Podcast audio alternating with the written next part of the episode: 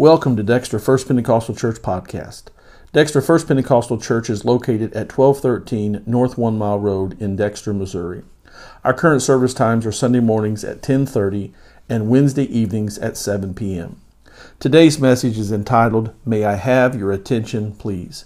It was shared by Pastor Jeff Wells on Wednesday, September 16, 2020. Our prayer is it's a blessing to you.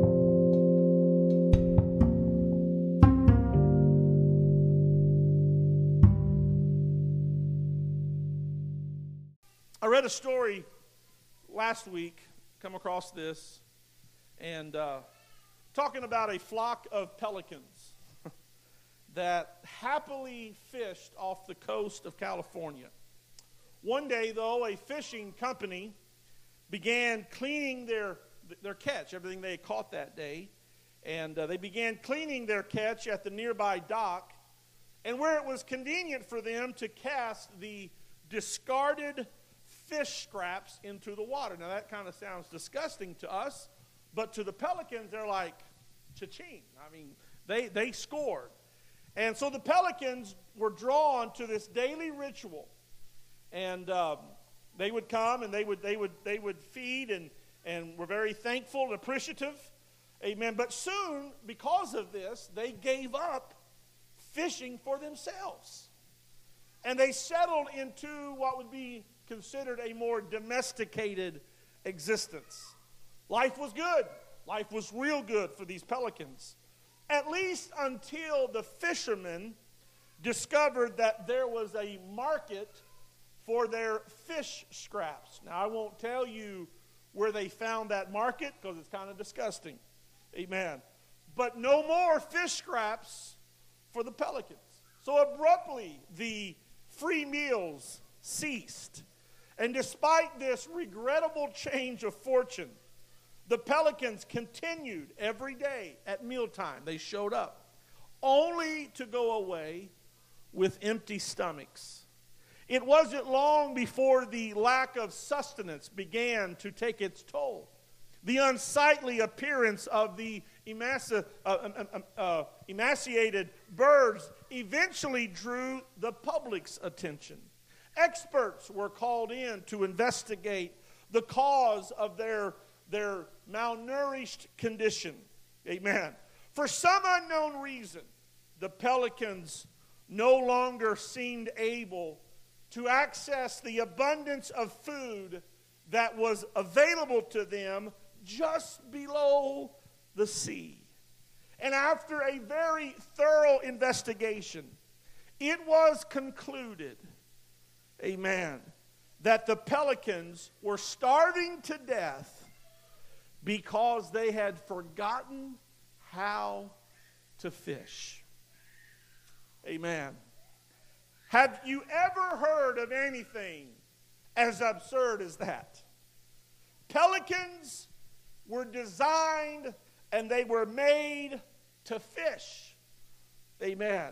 But they had forgotten who they were and what they were made to do. Amen. Looking into this story, there's a, there's a lot that can be said. And one thing that I took away from this story for me personally is that when you and I fail or forget or just relinquish our what we were created for, what our purpose of existence is, amen, eventually we're going to find ourselves in a very malnourished spiritual condition. When we don't do what we were made for, when we don't accomplish the purpose in which we were created for, what were we created for? Amen. I'm glad you asked that question. Can I just simply uh, make it very simple tonight? I, am not going to stand before each individual say, well, here's your purpose and here's your purpose. I'm going to put us all in the same category, in the same bunch, because this ultimately is what we have been called to do. This is what we've been created for. And I'm going to read it, to, amen, from Matthew chapter 5 and verse 14, where Jesus himself said, You are the light of the world. Look at your neighbor and say, That's you. Wait, wait, wait, wait. I, I thought that was just the pastor. Nope, nope. It is the pastor's place, but it's also your purpose. Amen. He continues and he says, For a city that is set upon a hill cannot be hid.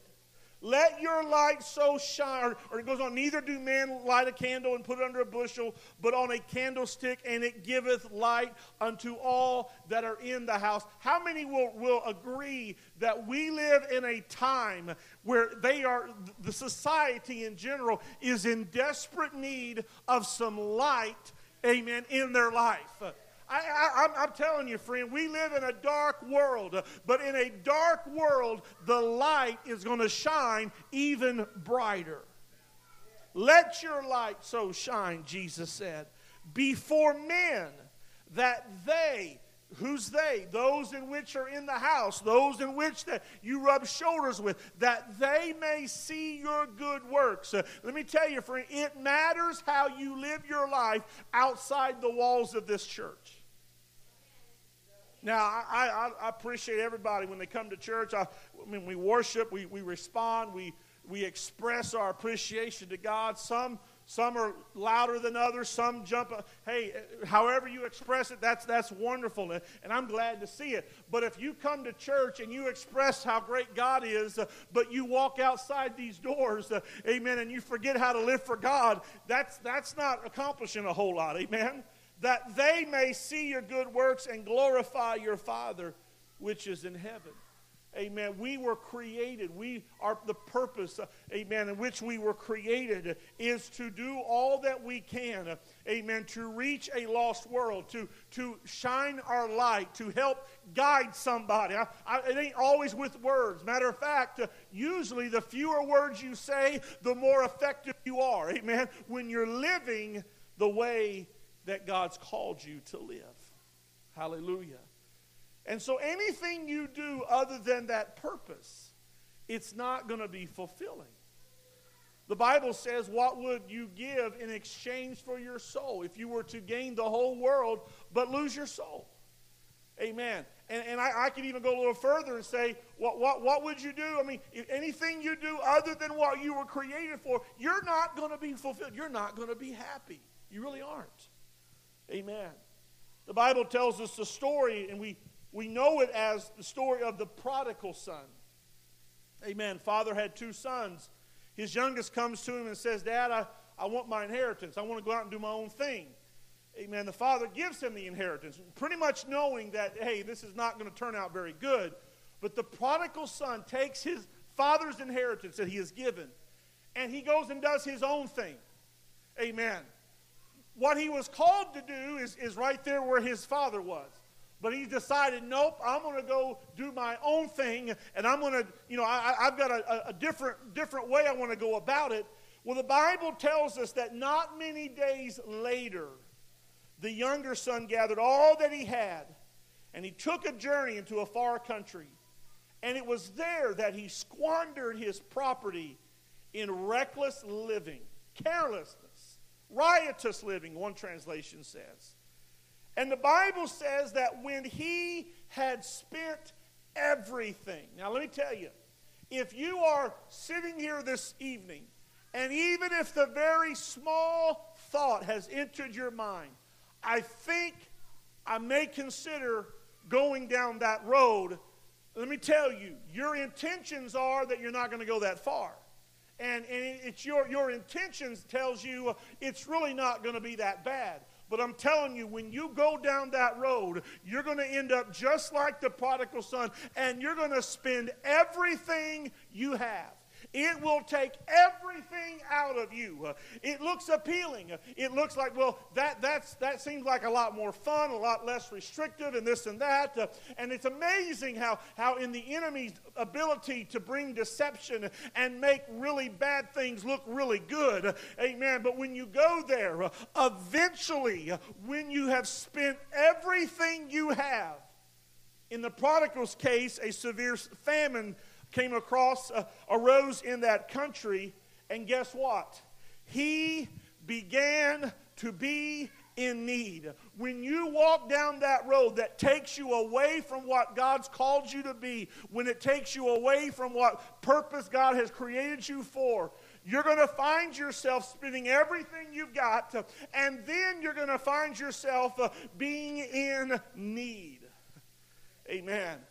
I don't know how many times I have talked with people uh, and I have tried to give them, uh, amen, some, some forethought. I wanted them to see it. I wanted them to try to wrap their mind around it. But, but they were so convinced that they would not be like everybody else. Uh, and I'm telling you, and some of them have just said, I'm going to prove to you that I'm not going to be like them. and the further they go, the more it takes from them, and the further they are in need. Bible says that he went and he hired himself out to one of the citizens of that country who sent him in his field fields to feed pigs. And that was in itself if you understand the Jewish culture that was not a that was not a good job. That was that was very almost like an insult to him. Amen. Uh, for for the pigs were considered to be unclean. And and he was longing to be fed with the pods that the pigs ate. And no one gave him anything. The pigs wouldn't even share their meal. Y'all ever been around a bunch of pigs? I'm not talking about people, I'm talking about actual pigs. Amen. I, have been around them some, and they don't smell good, number one. Pigs, pigs don't smell good. But I have never once, as I'm watching them eat the stuff they're eating, I've never thought, hmm, boy, I'd like to have some of that. Amen. That's how desperate this man was, this, this, this prodigal son. He was willing to eat from what the pigs were eating. But then, amen, the Bible says in verse 17, when he came to himself. Amen. You remember a few weeks ago we shared Second uh, Corinthians chapter 10, verses 4 in the New Living Translation. I don't have that here tonight. Amen. But it talks about that we are not able amen, to argue and prove our points.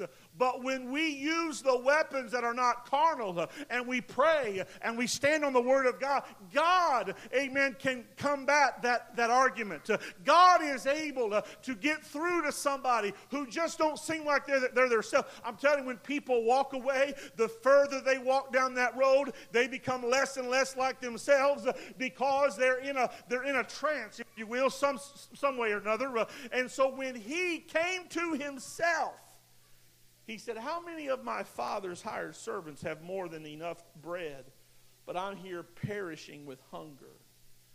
Amen. One translation says, When he came to his senses, amen, when he was dying of hunger, it was at that point that he got his attention. I want to just for a few moments tonight, amen. I want to, my subject is this May I have your attention, please? Amen. What gets your attention? Amen. What, what, what is it that causes you to, to your ears to perk up? Amen. Have you ever been around a, a crowd of people and or out, out in public and when they hear the sirens of an ambulance or a fire truck, everybody's looking around, and I, I'm, I'm just as bad. Matter of fact, if I'm out driving, a lot of times I'll chase them down to see whether, just, I don't know why. It's just in me, I guess. But what gets your attention? What, what, what about when, when somebody's baking cookies? Am I getting anybody's attention there? Just the smell of those cookies. Amen. Not, not that I need any cookies. I'm trying to stay away from cookies. But I'm telling you, they get my attention. Maybe it's a, maybe it's a hot rod car. Maybe some of you guys, you like hot rod cars. And so when, a, when you're driving down the road and you see this old, whatever kind of car it is, it's hot rod. and like, ooh, that's, that's nice. That, that gets your attention. Amen. Again, we have a, maybe a variety of different desires that may, that may, you know, all of a sudden we notice that. We notice, amen, what, what's there in front of us. Amen. In Nehemiah chapter 1, the Bible tells us that the words of Nehemiah, the son of Hacaliah, now it happened in the month of Chislev in the 20th year as I was in Susa, the citadel, that Hananiah, one of my brothers, came with certain men from Judah And I asked them concerning the Jews who escaped and who had survived the exile and concerning Jerusalem. I just wanted to know how, how were they doing? Amen. Praise God. And, and they said to me, the remnant there in the province who had survived the exile is in great trouble and shame. The wall of Jerusalem is broken down and the gates are destroyed by fire. Amen. Praise God. Things weren't good, and I'm sure that's not what Nehemiah wanted to hear.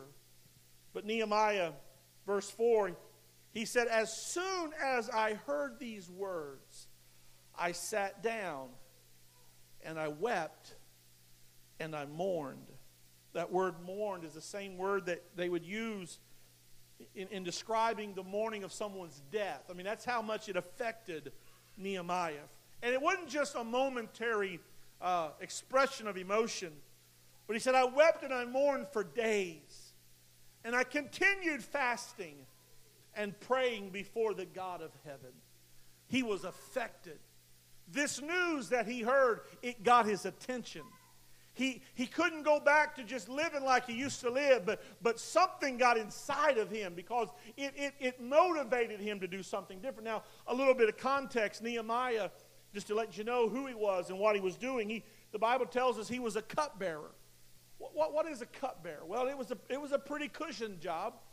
Man, He, he served King Artaxerxes, and, and it, was, it, was, it was Nehemiah's place to to prepare the, the, the, the, wine or whatever it was that the, that the king would be drinking.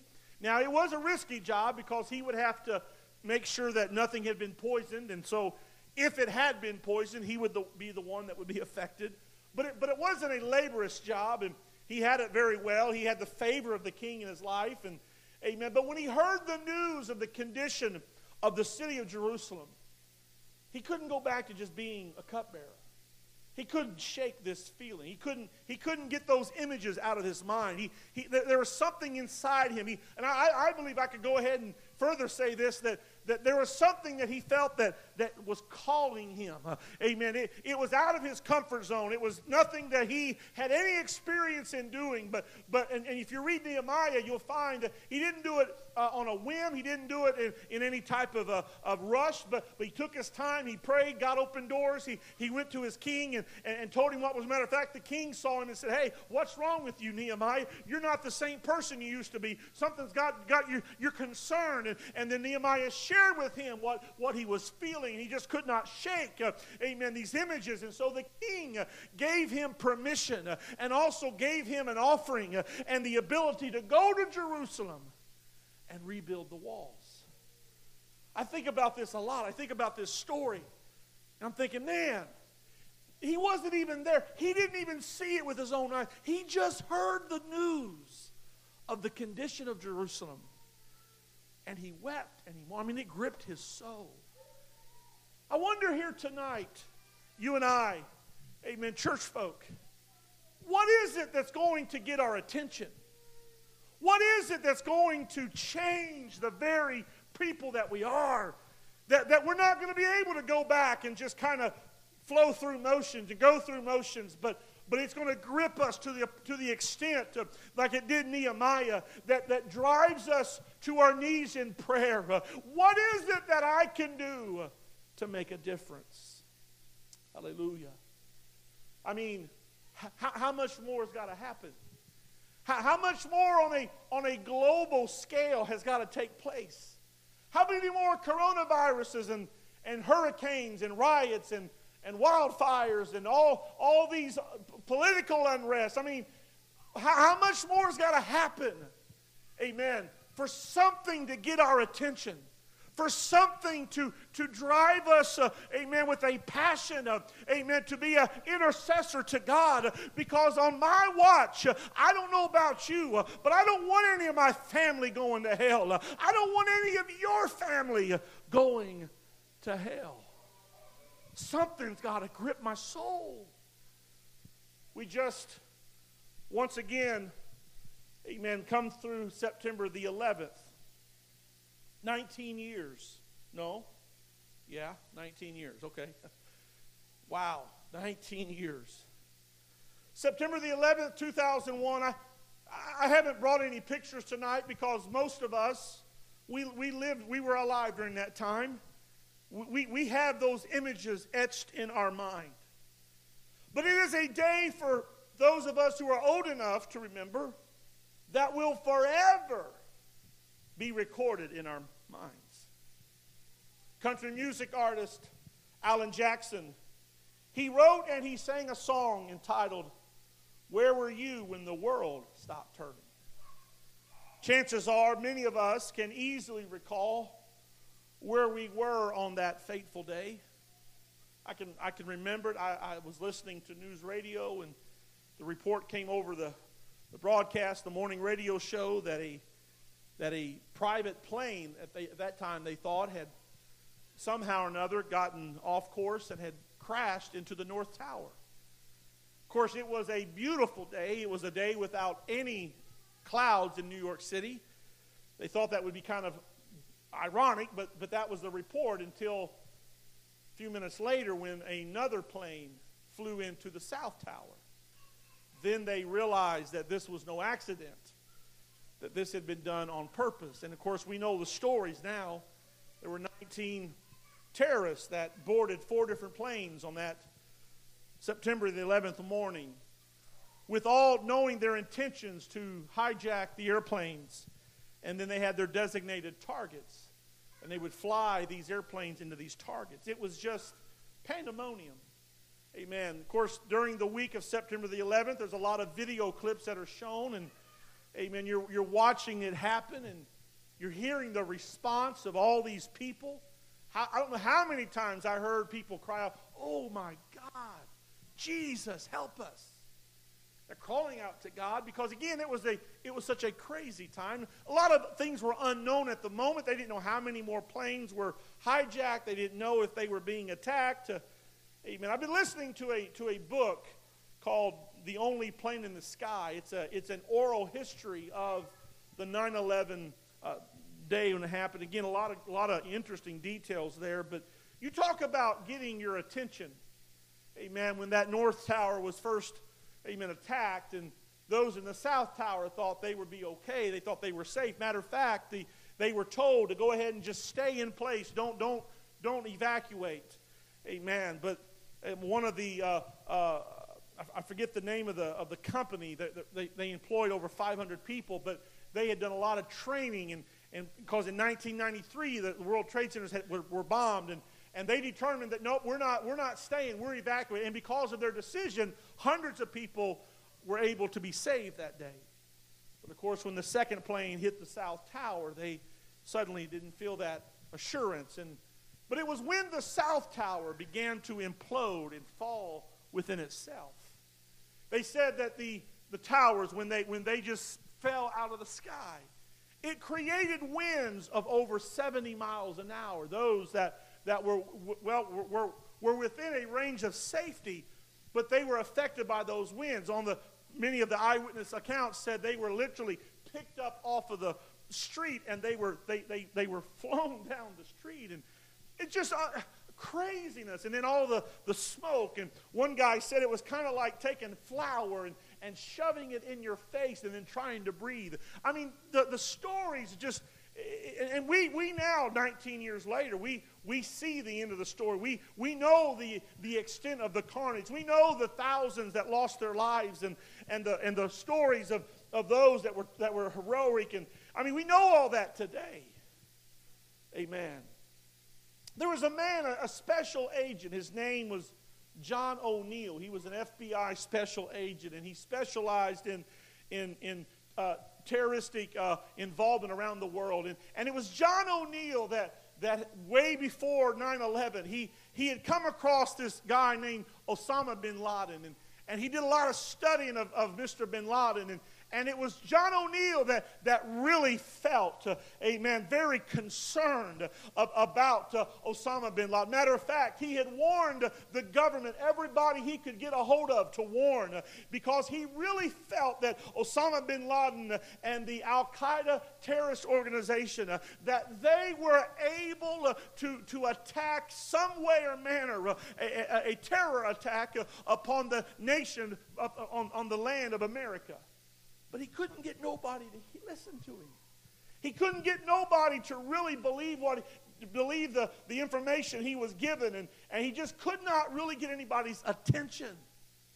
The irony of the story is that John O'Neill, he retired from the FBI and he became the head of security of the World Trade Center. And September the 11th, 2001 was the second day on the job for John O'Neill. And unfortunately, he lost his life when the North Tower fell. Amen.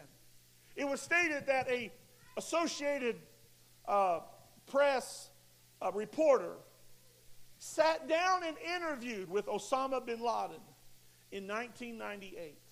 Sat across the table from him, and it was there in that interview that bin Laden said that they, Al Qaeda, he and Al Qaeda, was declaring war on America. Amen.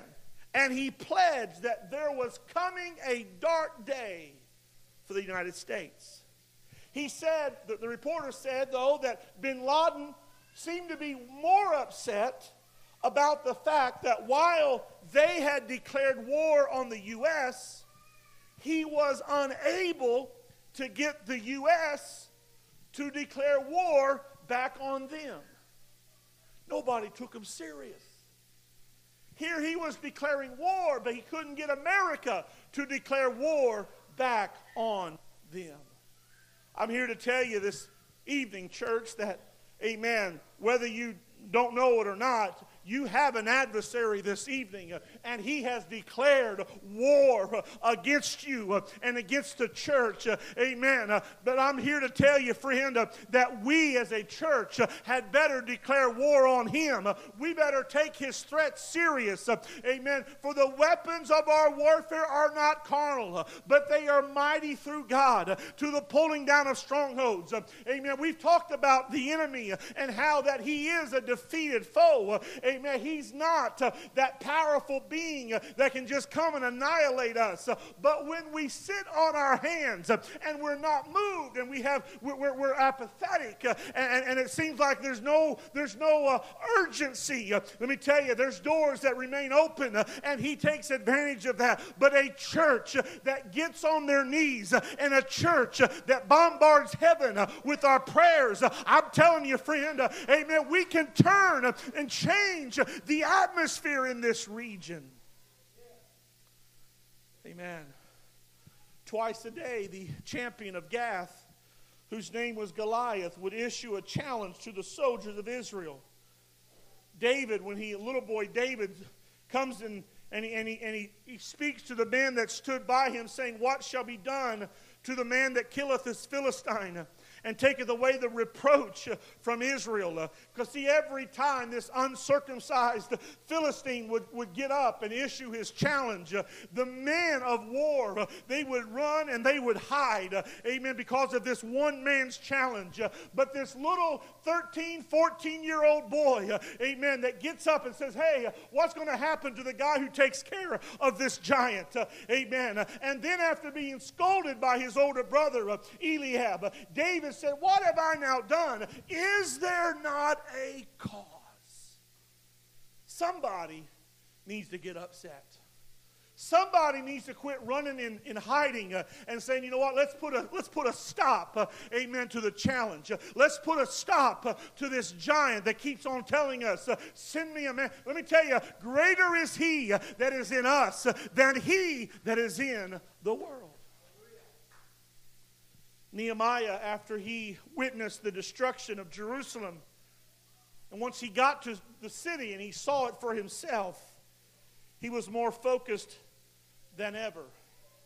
We know that the Bible tells us that they rebuilt the wall in 52 days.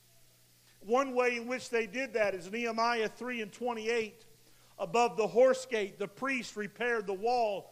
But notice this each one repaired the section immediately across from his own house. Uh, let me tell you how we're going to we're going to wage this war. It's not going to be by one pastor or, or one preacher or, or, just a handful of saints, uh, but it's when each individual says, "You know what? Uh, my family is worth fighting for. Uh, my family uh, is worth waging war for. Uh, I'm going to rebuild the wall that's right in front of my house. I'm going to take care of this."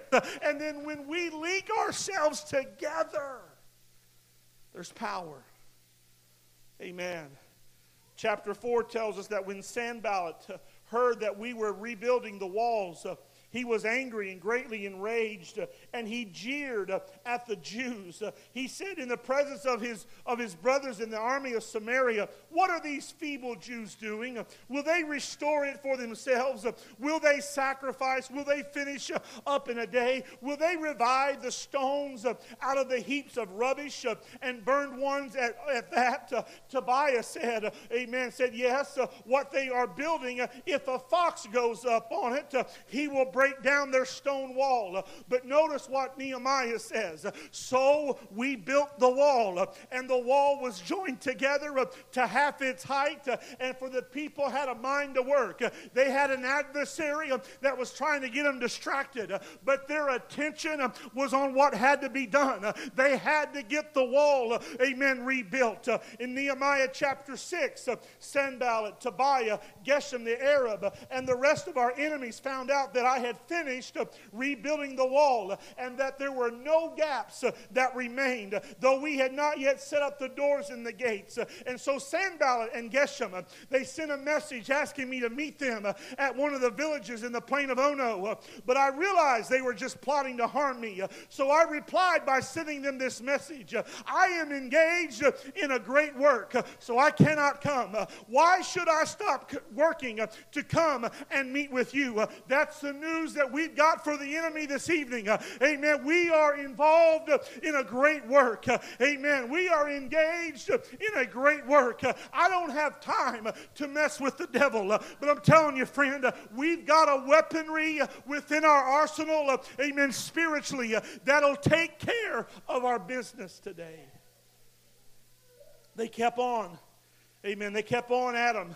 Nehemiah said, There's no truth in any part of your story. Uh, you're making up the whole thing. Uh, they're just trying to intimidate us, uh, imagining that they could discourage us and stop the work. Uh, so I continued the work uh, with even greater determination. Uh, amen. Nehemiah chapter 6, verse 15. so on October 2nd, the wall was finished just 52 days after we begun.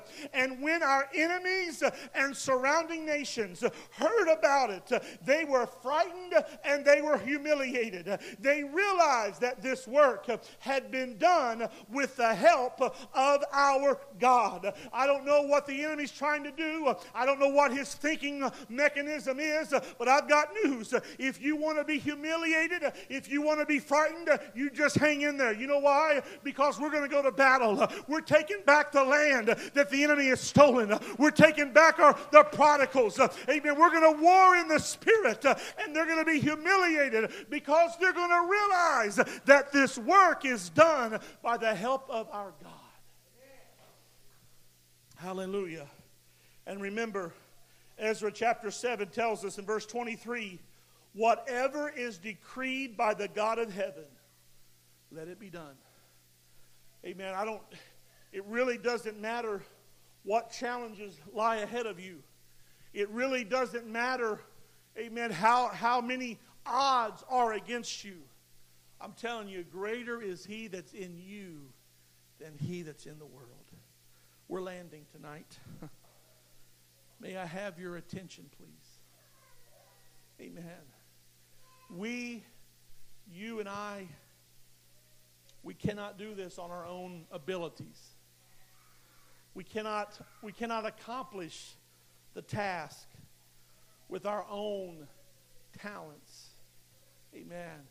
We must have the help of the Lord. Amen. Anybody realize that tonight? Praise God. Amen. Israel the nation of Israel is it's, a, it's the size of New Jersey. It's a very small nation. Every nation that surrounds it are not only are they much larger, but they also are Arab nations, and most of which have every desire to see Israel annihilated. Amen. There's been threats. Iran has made threats that they're going to wipe Israel off the face of the earth. Why haven't they done that yet? Again, it's not because Israel is such a large nation, because they're not. They're, they're small, relatively small. And, and being a small nation, they're not able to have a gigantuous uh, military. Now, although in Israel, if you are raised in Israel, uh, if you are a man or a woman, you will serve two years in the uh, in the uh, IDF, they call it. But but it's not just that. Amen. Israel, in their in their smallness, are pretty effective. They have an arsenal of many weapons. Uh, when I was in Israel this year, the first night we were there, we stayed in Tel Aviv the, the first night, and about about 60 miles south of us, towards the Gaza Strip, amen, the Hamas, another terrorist group, had shot 30 rockets into Israel. That's, that's big news for me, all right? I mean, I don't know how many, anybody here ever heard rockets being shot into Dexter? You know, but, but for Israel, they acted like, oh, okay, there was 30 rockets. But, but the thing about Israel is they have this, what's called an iron dome. And it is a defense system that when a rocket is shot into Israel airspace, that this, this defense system determines where those rockets are going to go. And if a rocket is going to just hit a, an empty field, they let that rocket go and let it explode in the field. But if the rocket is in the direction of any type of civilization, then their defense system shoots that rocket out of the sky. That, that night, 30 rockets were shot in. Nine of them were intercepted. The others were allowed to explode in empty fields. It's pretty amazing. Amen. I'm telling you, church, Israel may not be the biggest nation.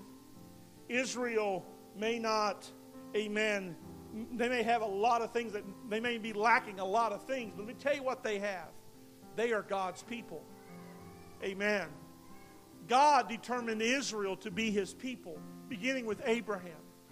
And I'm telling you, we as a nation, as American nation, I, I, I, I'm a strong supporter of Israel. And just this week, amen, Prime Minister Benjamin Netanyahu and, and several others were at our White House, and they were being honored. And there have been several different peace deals that have, that have been happening uh, in other Arab nations. I'm telling you, it may not be the big peace deal, but it's on its way. What else has to happen before you and I, our attention is grasped? We're living in the late hour. Amen. And we've got at our disposal a God who is able, amen, to do above and beyond what we could ever even ask or imagine. I'm just asking this evening May I have your attention, please? Amen. My, my request is this, amen, is that you and I together, amen, that we first will do as Nehemiah instructed those in Jerusalem. Let's take care of the wall that's right in front of our house. Uh, amen. Let's start right here with me. Uh, let's start right here with each individual. Uh, let us examine ourselves uh, because, friend, uh, amen, I have every intention of making it to heaven, uh, and I also have every intention of you going with me. I want to make it. I want you to make it. I want your family to make it. I want your children to make it. Amen. And I realize that I, you know, we may not be able to make anybody do anything, but I'm telling you, when you go to God in prayer, prayer will make the difference as we stand here today. Amen. Maybe this evening you feel like one of those pelicans. It's been so long since you've been about the purpose that God made you for that you've you kind of forgot. You don't really know for sure. You're I'm telling you, amen, the calling of God is without repentance. The calling of God, He don't, he don't give it and take it away. Amen. Just like the prodigal son, when he realized, well, I need to go back home. Amen. I don't know if he was surprised or not, but the Bible says while he was still a great way off, amen, that father began to run and embraced him. And immediately he said, Oh, no, no, you're not my servant go get a robe, get, put a ring on his finger, uh, and kill the fatted calf. We're going to celebrate uh, because my son uh, who was lost is now found. He was dead, but now is alive. Amen. This evening, that's, that's all that needs to happen. Amen. God, take me back to that where, where it all began. Lord, help, help, help me to have a revival of my memory, God, of what, what you've called me to do. I want to invite you this evening around this altar. Find you a place for the next few moments. God, stir our hearts. Lord, help us to, to, be, to be moved. Help us, God, to have a desire to change. Lord God, I, I can't do this. We, we can't do this on our own. It's not, it's not by our might, but it's by your spirit. Oh God, we got to engage in your spirit. Oh, we got to put ourselves to the side and we got to decrease so you can increase. And as we draw nigh to him, he will draw nigh to us. Come on, church. Let's reach out. God, help us tonight in Jesus' name.